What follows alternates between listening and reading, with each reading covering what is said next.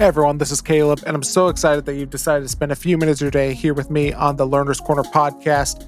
And today I am honored to be joined by Dr. Heather Thompson Day, who has recently released a brand new book called It's Not Your Turn What to Do While You're Waiting for Your Breakthrough.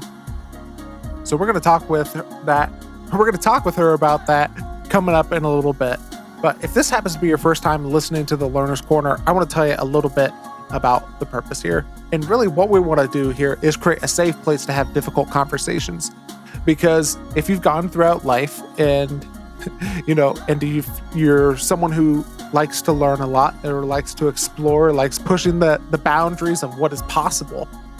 Uh, you've probably come across certain people who are maybe not comfortable with that, and you've shared your ideas, you shared your thoughts, and some of the things that you're learning and how you're growing, and they did not respond the way that maybe that you hoped that they would and the conversation did not go super well either because they were well probably because they were afraid of what was happening in some of the ideas that you introduced to them. And so that maybe caused them to respond with anger or with shame and shaming you for even thinking about those things, for even considering, or why would you learn from this person? But here on the podcast, we truly believe that we can learn from anyone and from everyone and from anything and from everything. Even people that we don't agree with, or even things that we may not agree with, that we can learn from them. And sometimes that is learning from their example of what not to do, and sometimes it is learning from their example of what to, to do or what to do in that. And regardless of that, we truly believe that we can learn from anything and from everything, from anyone and from everyone. And the person that we're going to be learning from today is Heather Thompson Day. Now, let me give you, or before I uh, give you her background, uh, let me share some of the things that I learned from from her uh, just preparing for the conversation. Obviously, her book it's not your turn. But there's a couple of podcast episodes that I listened to that were really helpful for me and enlightened me and informed my conversation and some of the things that I wanted to talk with her about. There's a couple episodes on the podcast Theology in the Raw, which is from Dr. Preston Sprinkle. And Preston has been a guest on the podcast before, and we'll link uh, to the episode that he was on and then uh, and then also a conversation with Annie F. Downs that she had on her podcast. That sounds fun. And Annie is not a pod has not been on the podcast, but maybe one day we will be able to get her on the Learner's Corner as well. So those are some of the episodes. I'm going to link to all of those in the show notes in case you're curious or you really enjoy our conversation, or you're just a big fan of Heather and you can go check out uh, those as well. Now, let me tell you a little bit about our guest, Heather Thompson Day. Now, Dr. Heather Thompson Day is an interdenominational speaker and contributor for Religion News Service, Newsweek, and the Barna Group. She uh, just recently left her position as being an associate professor of communication at Colorado Christian University. She is passionate about supporting women and runs an online community called I'm That Wife, which has nearly 200,000 followers. Her writing has also been featured on The Today Show and the National uh, Communication Association. She has been interviewed by BBC Radio Live. She believes her calling is to stand in the gaps of our churches for young people. And she is the author of seven books, including this book, which we're going to talk a lot about It's Not Your Turn and Confessions of a Christian Wife. Now, she also is the host of a pretty new podcast called Viral Jesus. And it's a podcast from Christianity Today about digital communication and the power of connections. And honestly, I haven't had a chance to check it out, but just some of the reviews and some of the guests that she's had on recently, I'm super intrigued by it.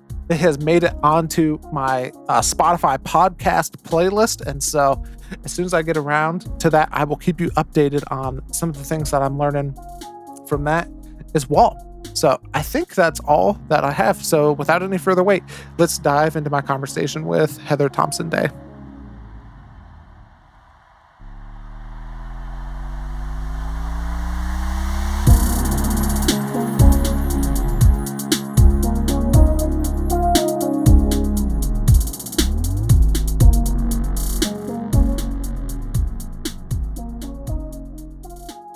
Well, Heather, I'm so excited to have you on the Learner's Corner podcast today.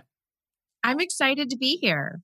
Yeah, and just as we're getting started, you know, we were talking offline. I absolutely love uh just your process for going about writing and how you seem to incorporate so many um like it's just really thoughtful and just the research that you do. And so I wanted to ask, what are some of the the books that you've been reading recently that have really piqued your interest or made you think or shift your thinking in terms of some of the stuff that you're learning right now? So I keep a list. So I want to make sure I'm not missing anything. Mm-hmm. Um, but so the last four books I've read have been The Tipping Point. I reread that by Malcolm Gladwell. I read that, I don't even know how many years ago, probably five years ago. And it is so much better this second time around, I am going to probably read everything Gladwell has ever put out. Yeah. Um, I just finished Contagious. I believe that was by Jonah Berger. That was about how, how you create messages that people don't forget. Yeah. Um, and then I did Invisible Influence, which is about essentially like 99% of all of our decision making is influenced by something we have seen somebody else do. Mm. And so in that book, he talks about how the most autonomous choice that you make is about your toothpaste. Because very rarely do you see somebody else's toothpaste, but almost everything else we we see other people do, and that's how we decide, even if we don't realize it. And then right now, I'm halfway through Never Split the Difference. Mm which is a really good book on communication. It's written by a former FBI hostage negotiator, and it is I and yeah, I'm doing that one on Audible, and the guy who reads it is just such a good narrator. Highly recommend it. Yeah, I've I I'm with you. I've read all of those books, and they're incredible. Oh, have you yeah. really? Oh yeah. Yep. I'm a- How do we have the same library? uh, Are you a communication person? Uh, it's more of like not uh it's more of just a hobby. Like I love learning about that stuff. Okay. I, I just I have a I have a wide variety of interests that I just learn love learning about. Um, I would go back to the tipping point. What what was the thing that made you go like, oh man, like the first read, tipping point, okay. Second read, like, oh my gosh, like tipping point, amazing, awesome. There's a couple things, and some of it. So I'm doing a bunch of research. I have another book that's due October 4, and my it's funny because my publisher was like, "How much?" I just had a meeting with them last week, and they were like, "How much of the book is you have you written?" And I'm like, "So that's not really. I read about ten to twelve books before I write one. Mm-hmm. So I am on book number ten, um, and the tipping point was I think number six or so.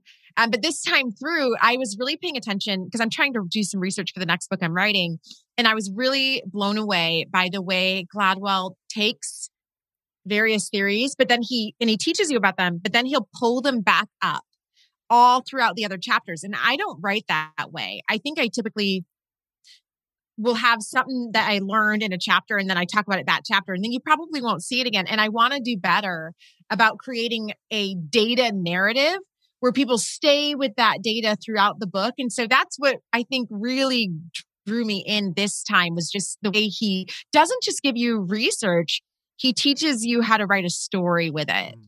I'd like to do that better. That's cool. Uh, and you you mentioned you know communication. I didn't want to pick your brain on that. You know, okay, as well too. Uh, you have this quote, and it just made me. Uh, or you you quote this Business Insider article in in your book. It's not your turn. Uh, and it just got me thinking, especially uh, you know with your experience, you know being a, an associate communications professor and everything. You know, and the quote said, uh, you know, good leaders don't just have a single communication style.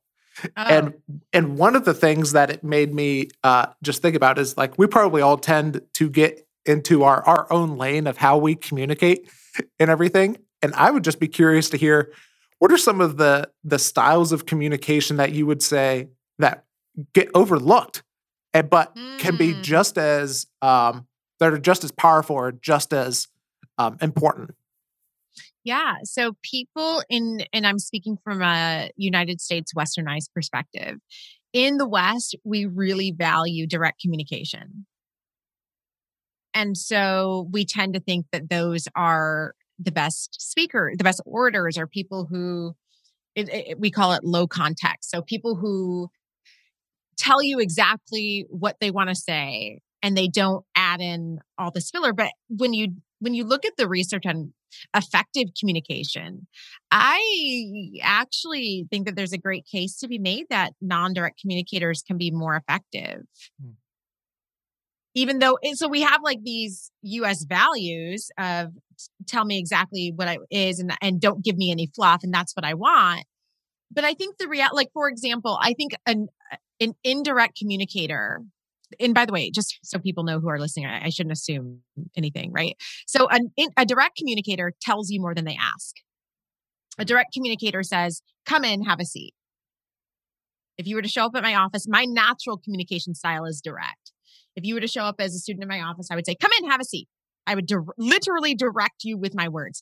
Non directors would ask more than they tell. So they would say, Would you like to come in? Would you like to have a seat? it's always presented as a question because yeah. you should never assume that somebody wants to do what you're telling them to do. So in the United States, we actually value direct communication and we think that those are the strong leaders. But I just, I don't know. I I I think I have had to learn and train myself to become more indirect because I we have what I, maybe and maybe it's because I'm a woman. I actually this is now I'm just thinking out loud, but it could be that for me, I've had to learn how to ask more than I tell so that people will be more receptive. Mm. And it could be because of the differences that we place on men and women. I haven't looked into that yet. Yeah. Uh, how, you know, you mentioned, you know, more of the asking questions instead of, you know, giving the direct statement. Is there anything else that can help us be better, um, better, commu- like better indirect communicators? the best advice I can give anybody, and this is from Never Split the Difference, but it would be the same in any communications article that you would read. And, I say this to my students on the first day communication people learn how to repeat what somebody else has just said. Hmm. Because essentially, communication is about never assuming. Uh, there's a th- saying in communication it's message meanings are in people, not in words. So when students say to me, Hey, I said this and my boyfriend said this, now what? I say, I need more information on who your boyfriend is and how he typically talks. Mm-hmm. Right? Because the message is never just in the words, because two people can say the exact same words and have very different meanings. The meaning is always in the individual person.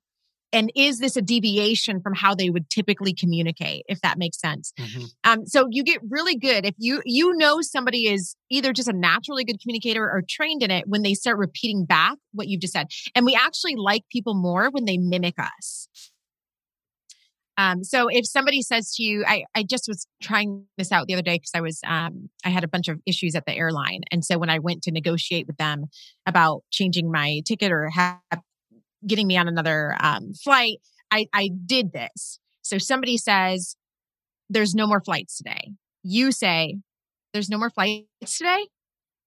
You literally repeat back to them what they say. And then they say, well, there's two, but they're at bad times two at bad times.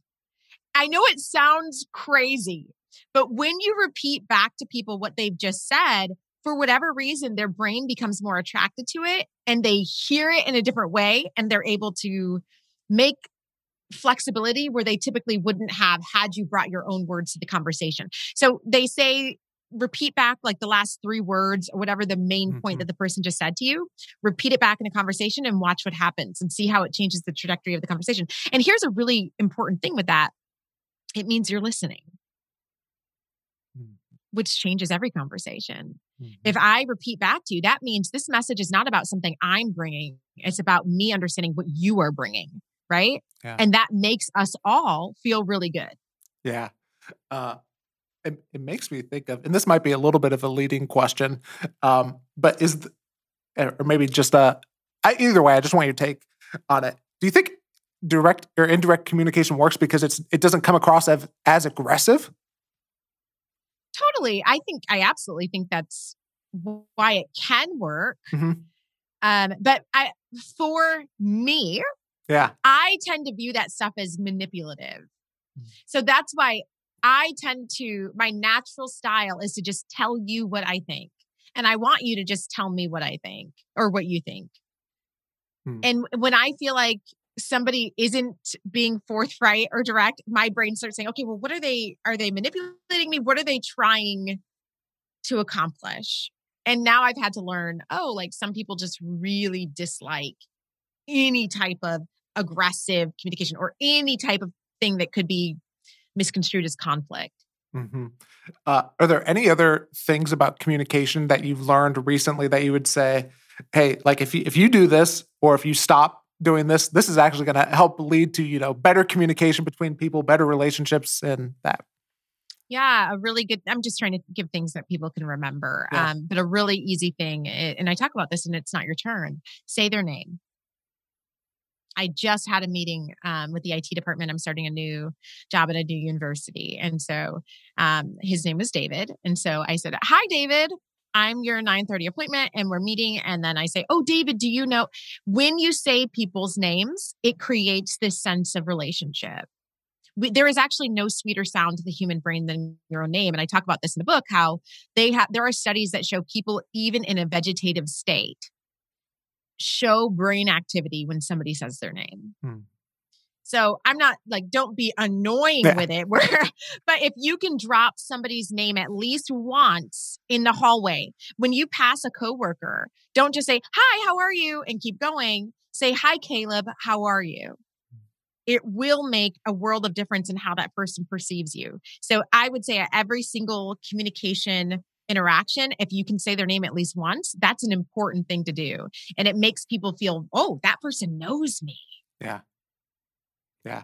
Well, you met you mentioned that you've written this book called "It's Not Your Turn," and Heather, I would just love to hear. Uh, I love hearing the story or the series of events that led someone to go, okay, I need to take this thing that I've been thinking about, that I've been wrestling about for a while, and I feel like I need to put this in the book. So I would just love to hear your story behind It's Not Your Turn. Yeah, well, which I know um, covers a lot of the book. Yeah. no, I'm happy. Um, I I went through probably about seven years where I really felt like it wasn't my turn, and I had to say it out loud to myself. Um, and for me, saying out loud, I know what words do to the brain. So I knew when I said it out loud, it was kind of a way for me to say it and still have hope. Um, but so what happened was I could not get a job in higher education. I was applying everywhere. Literally, I think I was looking all over the country and I was not getting hired. And I was so frustrated and kind of frustrated with God because I had all the student loan debt. I was in the middle of a PhD program. I had never taken a summer off. I, I graduated high school in 2005 and I never took a summer off until I finished my PhD in 2018. Um, so it just felt like I did all the right things. And so why is this not paying off for me? And at this exact same time that I'm so poor, um, my sister's literally dropping diapers off on my doorstep and pretending it wasn't her. And yet I'm teaching classes. I was adjuncting. So I'm standing in front of students, pretending it felt like to be something I knew I wasn't. Even though I mean, I was just teaching my class, but I had so much shame. There's so much shame that comes with um, poverty and stuff like that that we don't talk about. But so I was really struggling. And at this exact same time, one of my best friends since third grade who, by the way, did not make the same educational choices or journey as me, called me and she said, Heather, you're not going to believe it. And I said, What? And she's like, I just got hired by NASA. And I was like, Wow, you, wow, right? Like, mm, I am so happy for you. And I, and I, I was happy for her. I was just also really sad for myself. And so I just, that was the first time I really just felt like those words, it's not your turn. Okay, Heather, it's not your turn, but it's hers. And how you decide to respond in this moment matters to your friendship and your relationship with her. And so I clapped. And I, you know what I mean? And I, I, it was just something I, I realized this is important. And so eventually, essentially, the entire premise of the book is just this the decisions and who we are when it is not our turn is actually more important than who you will be when it is because everybody is willing to hit the podcast button on for 500,000 listeners. Are you kidding me? That doesn't mean that you're creative. That doesn't mean that you have integrity. That doesn't mean that you're driven. Anybody would do that. Everybody gets on stage for people clapping for you. Are you kidding me? That doesn't mean you're special, right? How many people are willing to hit the podcast button on for five listeners?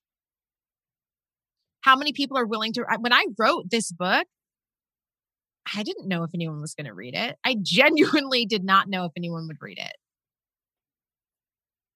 But I wrote it anyway.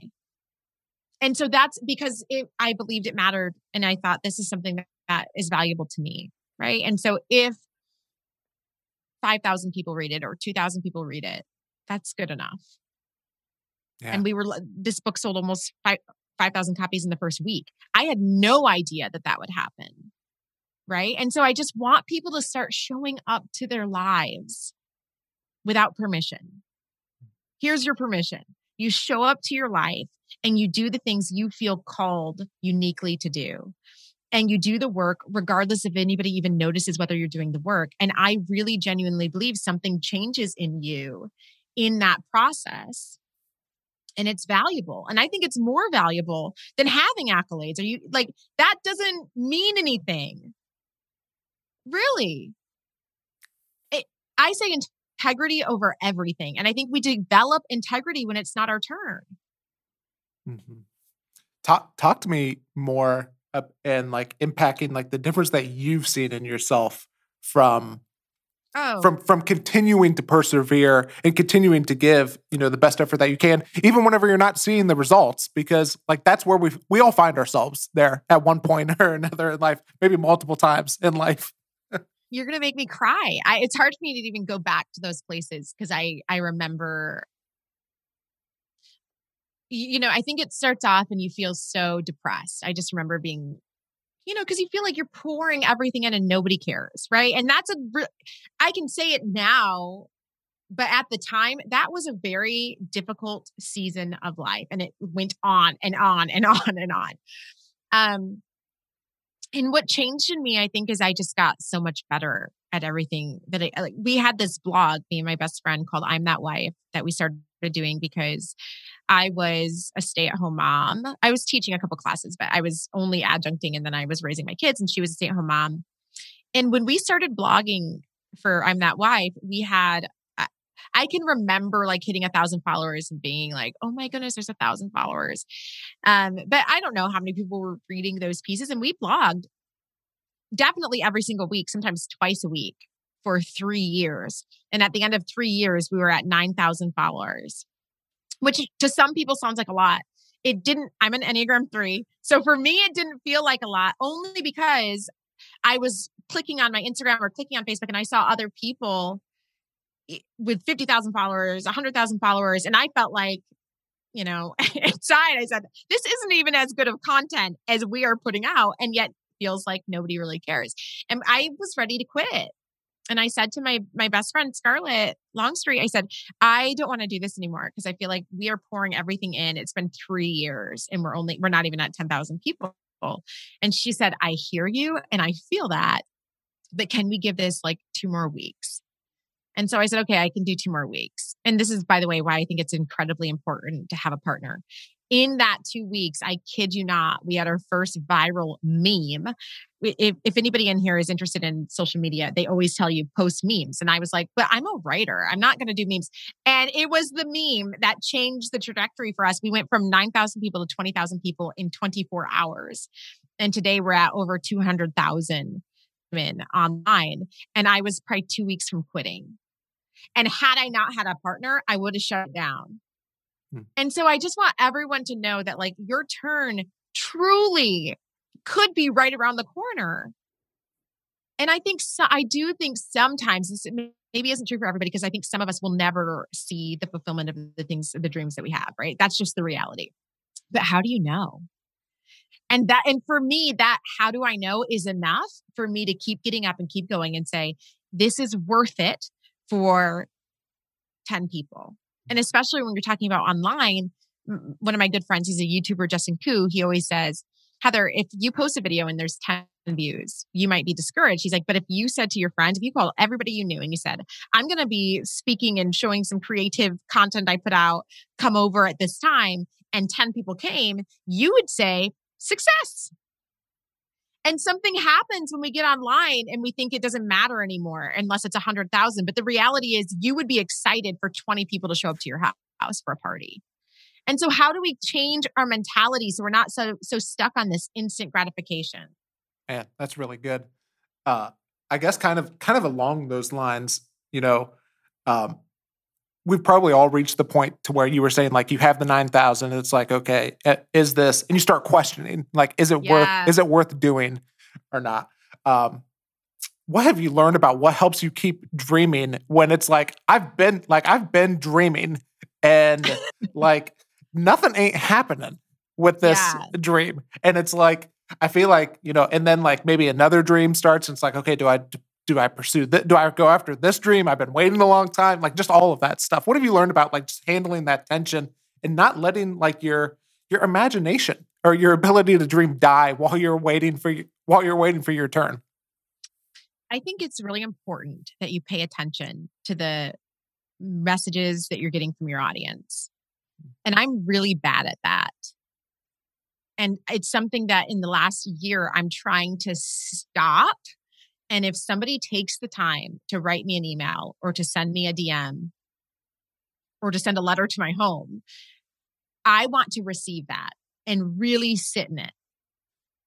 And if it matters to them, if if it matters so much that people got take the energy to actually write, I think you need to pay attention to that. Hmm. I would say that's true across the board for anybody. It takes, I mean, how many things do you consume that, that you're not writing anybody, even if you're like, oh my gosh, I love it. Right. But when do you ever actually sit down and say, no, I want to tell them what this meant to me? So if you are getting that, I would say fairly consistently, keep your hand on the plow because something will turn. People are receiving it. That's good. You you had mentioned, you know, just as you were telling about uh, your story about the importance of, you know, saying it's not my turn out loud. Can you unpack Yeah. that a little bit more? Yeah. So as a communication person, I'm, I did my um, dissertation on storytelling. And so some of that drove, I started reading a ton of neuroscience research into how stories actually change our brain. And so the stories we tell ourselves matter. And, and this is way more fleshed out in the book, but essentially, there's this part in the book where I talk about if you just see two letters, N O, it releases dozens of stress producing hormones and neurotransmitters just by seeing the word no. And then what do you think happens when you say it? Hmm. Right?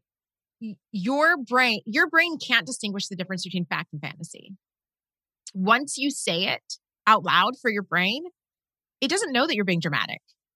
Your brain treats every threat as if it's a real credible threat and it becomes as real as the ground you're standing on. So the question I want everybody to start asking themselves is what am I what ground am I standing on?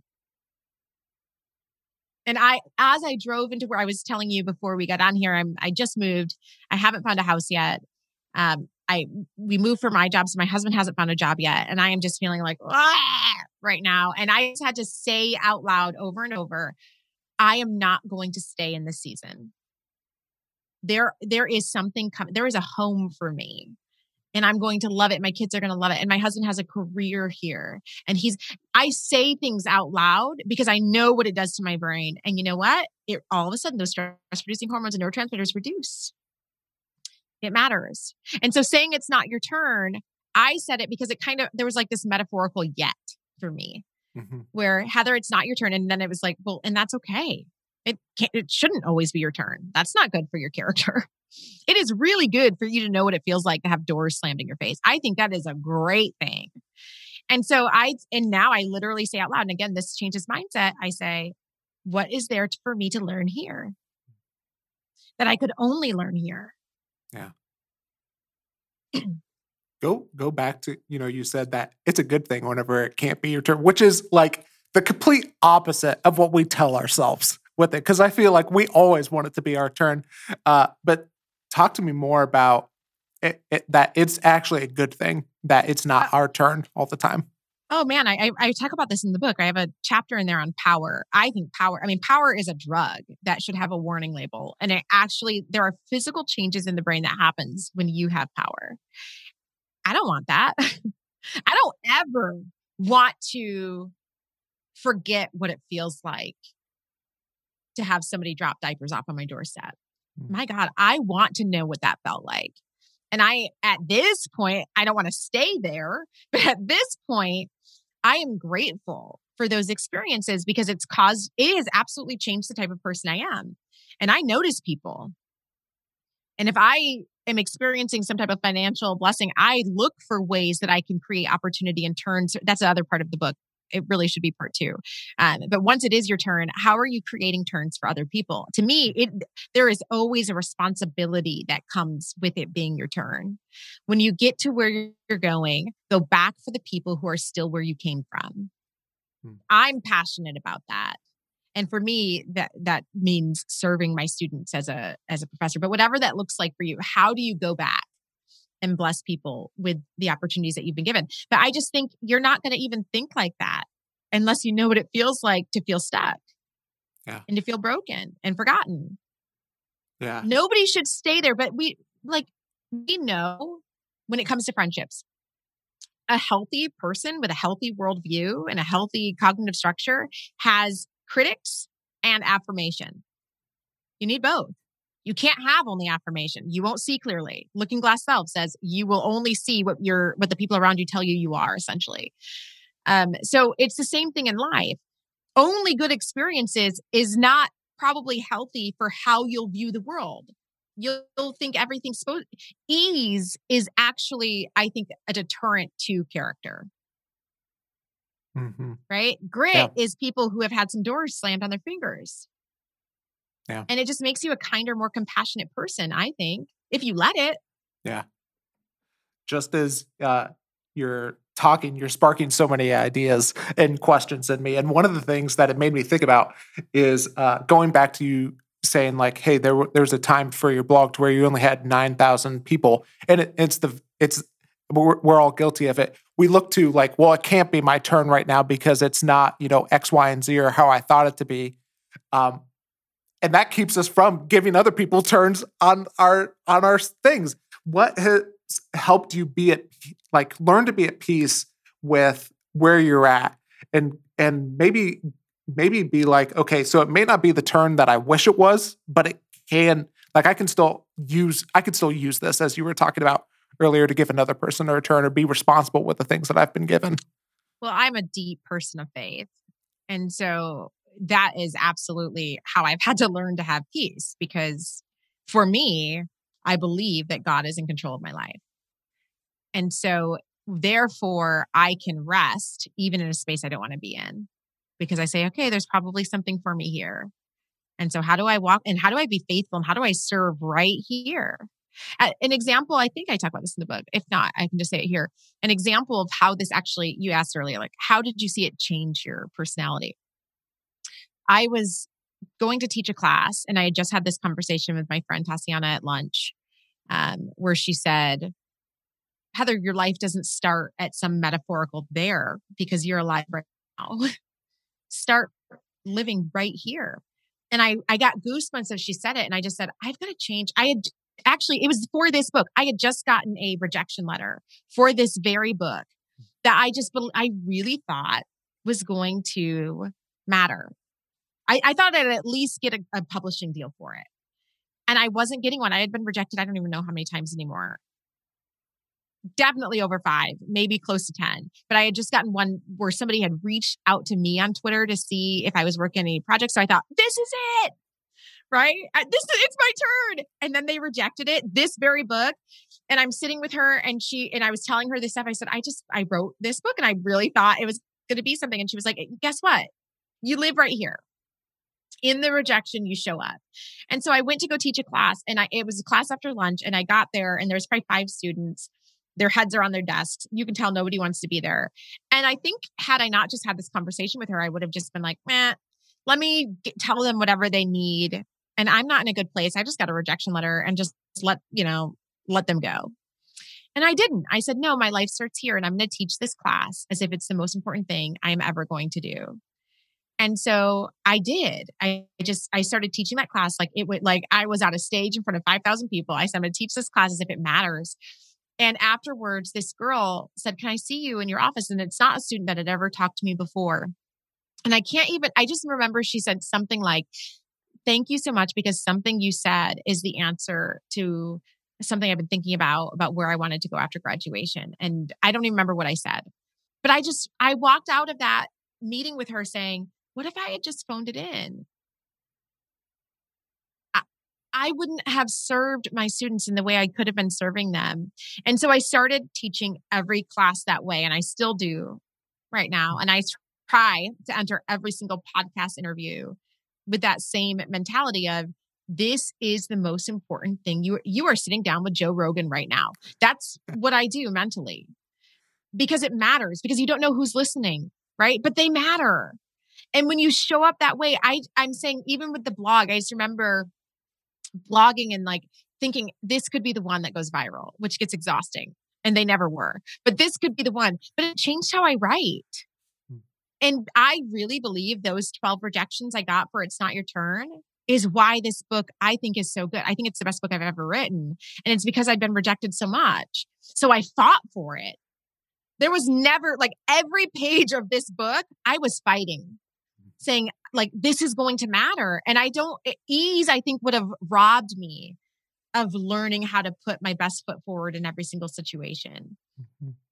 What helps you maintain that mindset or get into that mindset? Because, like, we all have tough days to where it's like yeah. I do not want to. I mean, just what just what you were saying with that student, you did not want to show up and be, you know, the best Heather that you could be that day, and yet what what helps you do that? Um, I think it's just caring about the other person. And again the self-talk that i do before i step into any room. Mm-hmm. and it's like yeah your your everything that you give may look like less depending on what season of life you're in but that doesn't mean that you're not giving your best. And to me that's what i'm talking about. It's not always going to look the same because of course we go through hard things that maybe your best is typically you know a lot better than what you're doing right now but i just want for myself to say I respect the people I'm with and I want to respect their time. Mm-hmm. And I want to do whatever I can to be helpful and useful to their season as well. So if a student comes in my office, I'm not on my phone. My phone is way across the desk and I look at them and I'm like, I'm you got me. I am here 30 minutes, 45 minutes. The most important thing I'm ever going to do is have a conversation with you, sis. So let's talk about your boyfriend. It's fine. I'm here. And it's been, I, and you want to know what happens? And this is the honest to God truth. At some point, my perception started to shift in that because I kept getting, I started to get cards all the time from students. I was always like a cool, fun teacher because I was younger. I started teaching at 24. So I always had like students who liked me, but this was different. It started to be really like meaningful people saying, You changed my life. It's going to make me cry. Hmm. And once you for me as a mentor, I never had that. I never had a mentor see me as a young person and say like you're special or i, I want to hear you or i want to give you advice i want to walk this journey with you these four years i never had that and so to give that to these young people who are so lost like i was is such an honor like i don't know for me it's like there's no other option. Yeah. because else why am i here? And so then it started it's i i just came to a point where i said to god like if the greatest thing i ever do is teach these classes thank you. What an honor that i have the opportunity to sit with 200 young people every year. What an honor. If nothing if i never have a best-selling book and i can say that in all sincerity if i never have a best-selling book I don't care because I know I lived my life as if it was my turn every single day. And that has changed me and it's good enough. And I see the fruit because young people reach out to me all the time. So I want people to find that for themselves. And I know all of our jobs and lives. My realtor. I'm looking for a house right now. I have such a good realtor and I, I, like I emailed him the other day. I was like, "This is the one." I found one. It, it actually wasn't the one, but I'm very dramatic. So I emailed him. I said, "This is the one" because I thought it was at 1 a.m. And he wrote me right back at 1 a.m. I didn't text him. I did it to an email, and he was like, "Hey, I'm going to set this up. We're going to go see it tomorrow."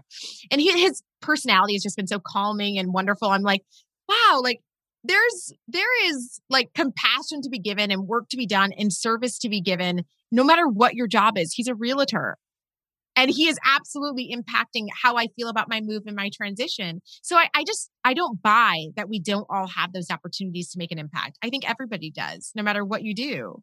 If you were to go to the car shop right here in this town i'm in it's filled with thank you cards from students who have no money.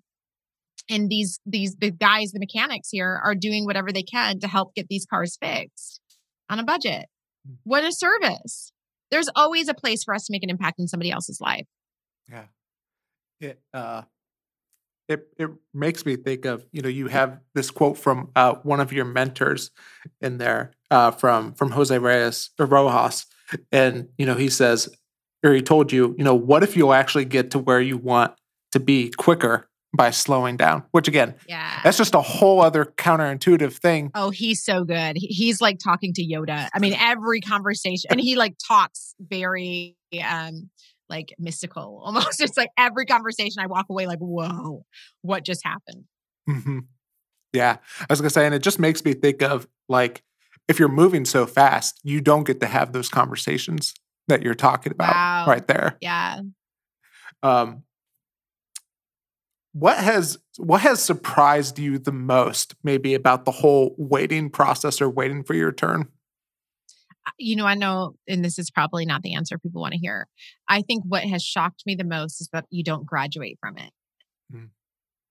I think I had this idea that I would reach a level in my career where I'm done with that. Yeah. and now everything is happy and fabulous, and I haven't graduated. So, it, what what ends up happening, and I want everyone to understand this, is when you get to wherever you think you should be, you just start moving the goalposts and you want more.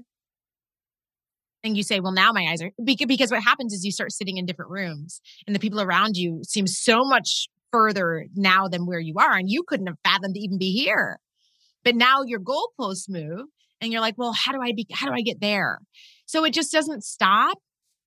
And so that's why we have to find happiness within ourselves but that it, it, we have to figure out how do I find happiness in this journey? Because if you're looking for a destination, now I'll be now everything's going to be perfect. I'm I'm telling you, I, it could be just me.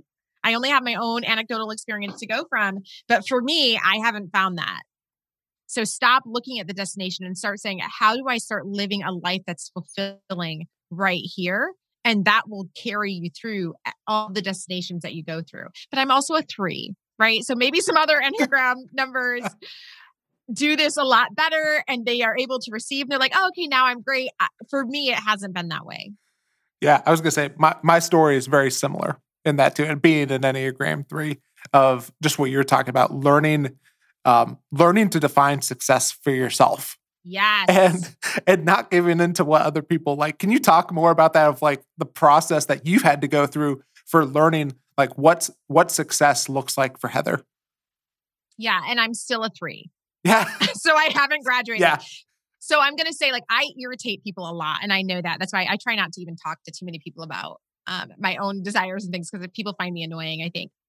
Because in, you know, people I think would look, I've had a lot of people say, it's your turn now. In my mind, I'm like, hmm, it doesn't feel like it because I'm not on the New York Times bestsellers list. And that's really, that is like my ultimate goal. But since I was a child, I've always wanted to be a writer. I mean, I remember it was like five, six years old. I wanted to be a writer. And for whatever reason, this New York Times bestsellers list has always been on my mind. So that is probably my ultimate goal that I will say, okay, you've you've made the metaphorical it. Mm-hmm. How have I changed that? And I haven't, I don't think fully because it's there, it's in the back of my mind, but I actively try to pursue fulfillment in other ways. So I was in a meeting with a publisher recently and they said, um, what would be where you say this this book is successful? And i said and i genuinely mean this i said if somebody reads it and they feel like they have to buy a copy for someone else it's successful. And something i've heard about this book that i i want to really take it in and i'm doing better but i am still who i am i am doing better at doing that is i've had so many people say they read it twice and I can't, I've never, I didn't even know that was a thing. and I have heard, I'm not kidding, almost like probably a hundred people have told me I did it once and then I read it again, or I did the audible and then I I did the hard copy, or I did the hard copy and then I did the audible. And I'm like, wow, there and people saying I bought it for a friend. So for me, that's successful. Hmm. Right? Like if that's all that ever happens and it never hits the New York Times bestsellers list, Heather, was this worth it? App 100%. Yeah. So you have to ask yourself, what does that look like for you? Mm-hmm. Uh, I have one other thing that I want to ask you about, and I know that there's a ton of stuff that we could continue to talk about all throughout the book. Uh, but is there anything that just comes to mind right now to where you're like uh, that you want to make sure that we cover about the book that we haven't talked about yet? Oh yeah, um, I love making sure I say this. Um, sometimes it's not your turn and it's not your fault.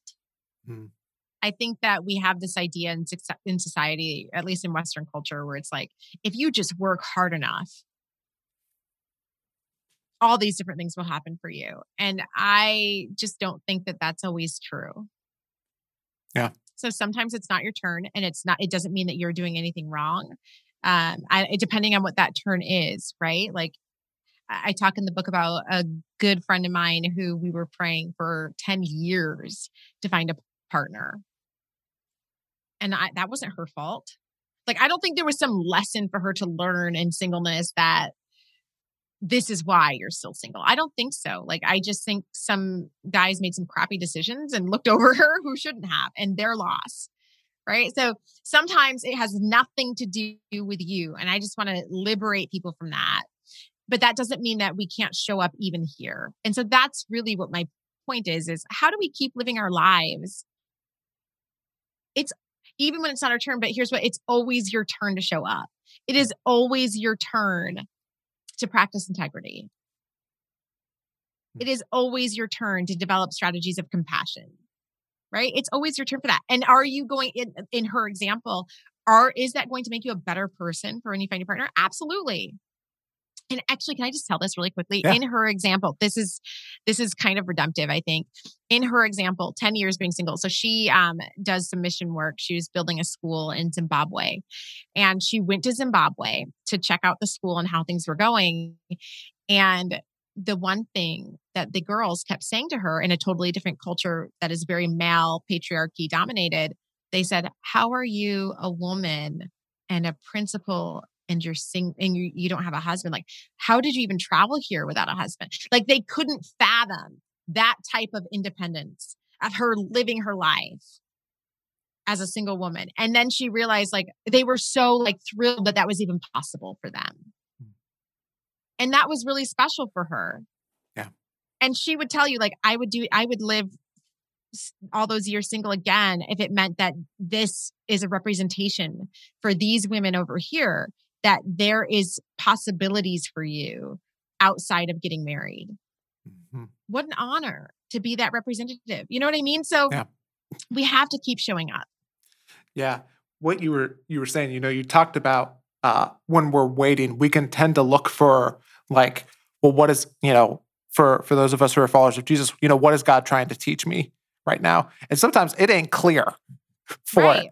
I was gonna say, would you mind just like you you hinted at it a little bit. Can you just mind talking about just that dynamic because like we don't know what the what the lesson is or even if there is a lesson. Would you mind just talking a little bit more just about yeah, that? Yeah, and I think that that's something that we see in scripture all the time. So I think there's a difference between God causing and God allowing, right? And I think either way he won't waste it. Hmm. So God, I don't believe causes everything that happens. I think he allows, and I believe in free will. And so we have choices to make. And I can't say that every single situation that somebody finds themselves in is because God has caused that situation. Like I, it, just using my friend Bimbo as an example, I really think, and she's with somebody now, and they're probably getting married. He's um, in the military. So as soon as he finishes his duty right now, they're going to get married. I mean, they are, he is a wonderful man and she would have waited for him 10 more years. I'm not just making that up. He is an incredible man. But I don't think it was her that we were waiting on. I think it was him. And that's what I'm saying. Sometimes it's not your turn and it's not your fault. And I think that there's tons of examples in scripture where we see that lived out where the people i mean hello jesus Jesus goes through cities and says, I can't even do because of your lack of faith. I can't even do what I want to do here. It, it wasn't Jesus' turn. Was that Jesus's fault? Get out of here. Right? Like there are other dynamics always at play. And so, how do we learn how to just keep showing up ourselves with integrity despite what the people around us do? Hmm. Man, that's so good. Uh, the last thing, uh, you you end the book in such a powerful way uh, with talking about it, maybe. And I just want to read uh, a quote from you that really stood out to me from it. I would just love uh, your take and just any final thoughts then, uh, just about it's not your turn. You know, you say, at some point, I just decided that there would be no guarantee outside of maybe. Maybe this could work. Maybe this could be something. Maybe I'm not crazy. Sometimes you just have to move on, maybe. Yeah. Um, and that's what I mean about just showing up. And for me, it looked like writing that book. Yeah, maybe I would never get a deal, but I'm not going to know until I try. And I'm I I recognize that I'm an optimist. I have friends that are like totally the opposite. And so you know what I say to them? I say, "Well, I'll believe it for you." If you can't believe it, I want you to know that there's somebody who sees you and hears you and is saying, I believe this for you and I see it for you. And that's important with my friend Bimbo. I said it to her all the time like, I see you married and happy. I see it. And so if you, if it hurts too much for you to even say that out loud right now, you don't worry about it and I'll keep praying it for you because I believe it. Um, yeah, move on, maybe. Look for outside people. I don't want anyone to like waste things that it, it's not actually your gift because sometimes people do that. So I'm, that's not what I'm talking about. If there are other people confirming this for you. And it doesn't have to be like everywhere you go. But if there's somebody else who says, no, this is really good, or no, I really see this for you, I say pay attention to that. Mm. And I would just rather die having tried than failed than having not tried. That's my personal perspective. Just like I would rather die hoping than having said, I quit. I would rather carry the burden of hope. And I know hope can be a very painful thing to keep lifting. I've been there. Um, and so I'll have days where I'm like, I don't even care anymore. You know, and I'll I'll sit in that for a couple days and then I'm like, okay, well, here we go again. I, I just think it is more authentic to who I am to live with hope. And so if other people around you, if you are like me, great. I think it's easier for us. And then how can you encourage the people around you who it's not that way for them? And if of course, like there's privilege I think that comes with that. I've had really loving parents. I I grew up in a household that was surrounded by love. Um, so I think that changes how I see the outside world. There are mm-hmm. some people that did not like the very first people who should have taken care of them didn't. And so hope like that's hard. Trust, huh? You know, so how can we who maybe had those privileges help share that with other people and be a person of support and trust and encouragement for them? It matters. That's so good. Well, Heather, I know that people are going to want to pick up your book. It's not your turn, and continue to keep up with you, you know, online and everywhere. Where's the best place for people to go to get the book and just keep up with you? Yeah, so the book is sold anywhere. You can get it on Target, you can get it at Walmart, you can get it on Amazon, um, or my website, heatherthompsonday.com. And you can find all my social channels on heatherthompsonday.com as well. Awesome. Well, thanks so much for being on the podcast today. And thanks for just doing the work and just sharing um, just this very important idea just with all of us. Well, thanks for inviting me, Caleb. It was fun. I think coming out of my conversation with Heather and from my reading from the book, there's two things that really stood out in particular to me uh, that that were some of my takeaways. And the first one is something that she said uh, towards the end of it, and it's that it may not be your turn, and that's not your fault. And I think that's something that we we tend to struggle with that we think that if we do X, then Y should happen. If we do all of the right things, then uh, we should get what we want. And it's especially difficult, I think, whenever it concerns the church as well, because if you if you filter it through, if you start to think about it, uh, that is the prosperity gospel. That if you do X, then Y will happen.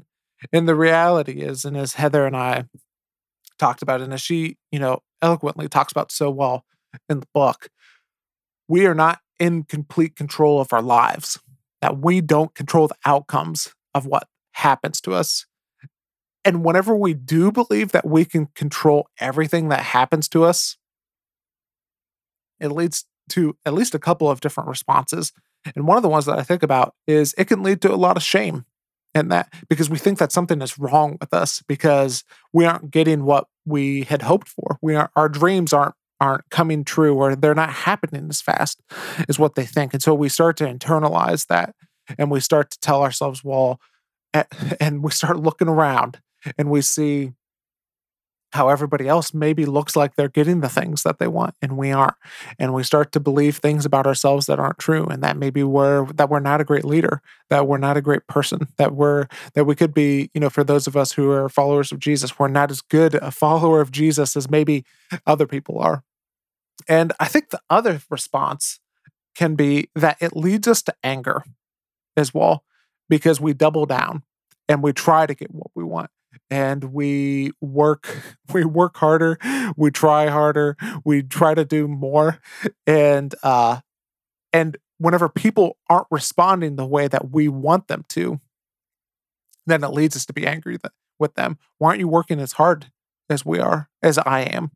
Why aren't you living up to the standard of which i am? Because i've set this standard. Why aren't you doing that either? And it leads us to judging other people as well for maybe not working as hard as as we are. And that's not a helpful response either. And so i think part of the thing that i've been learning recently is just what it means to be content and be at peace with the things that are inside of my control and being okay with my limits and what's not inside of my control and recognizing the things that I can do and recognizing what I can't and learning to be comfortable with both of those things. And that's not an easy process. And that's a lot more uh, that I, there's a lot more there than I can uh, talk about, you know, at the, at the end of the segment and everything. Uh, so maybe we'll come around to that another day. But the second thing is, is just the idea of acting on maybe. And, and this kind of goes back to we can't control the outcomes. We're never going to get a 100% response rate or 100% certainty rate in that. And sometimes the best thing that we can do is act on maybe. And I know why we want the certainty because we we want to be sure and we don't want to be rejected.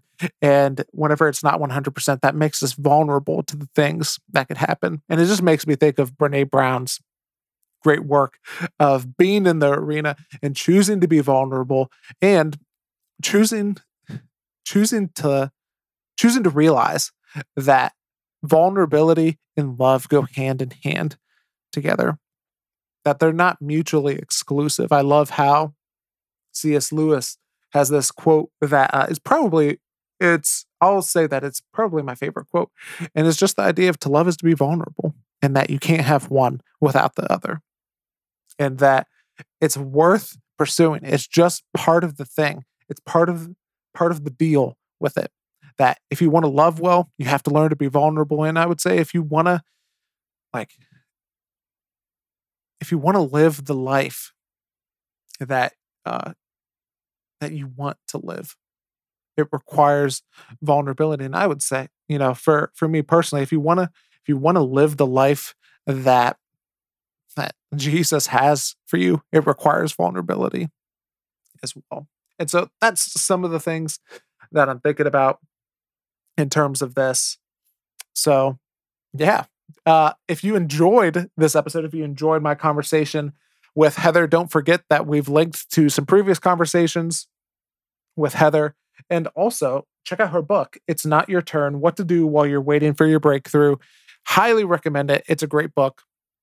And then if you enjoyed the podcast, leave a rating, write a review, subscribe, follow on whatever podcast player you're using. I would greatly appreciate it. It would mean a ton if you did that.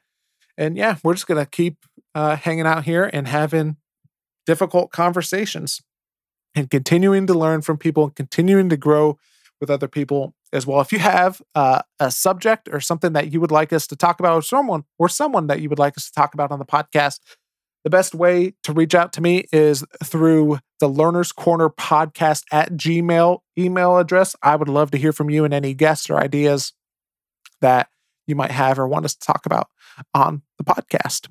I want to say thank you to Garrett Oler, who does the editing for the podcast, and thanks to Sam Massey for providing the music to the podcast. Uh, thanks again to Heather for being on the podcast, and thank you for listening all the way to the end of the episode. My name is Caleb Mason. I think that's all that I have from you or have for you today. So until next time, keep learning and keep growing.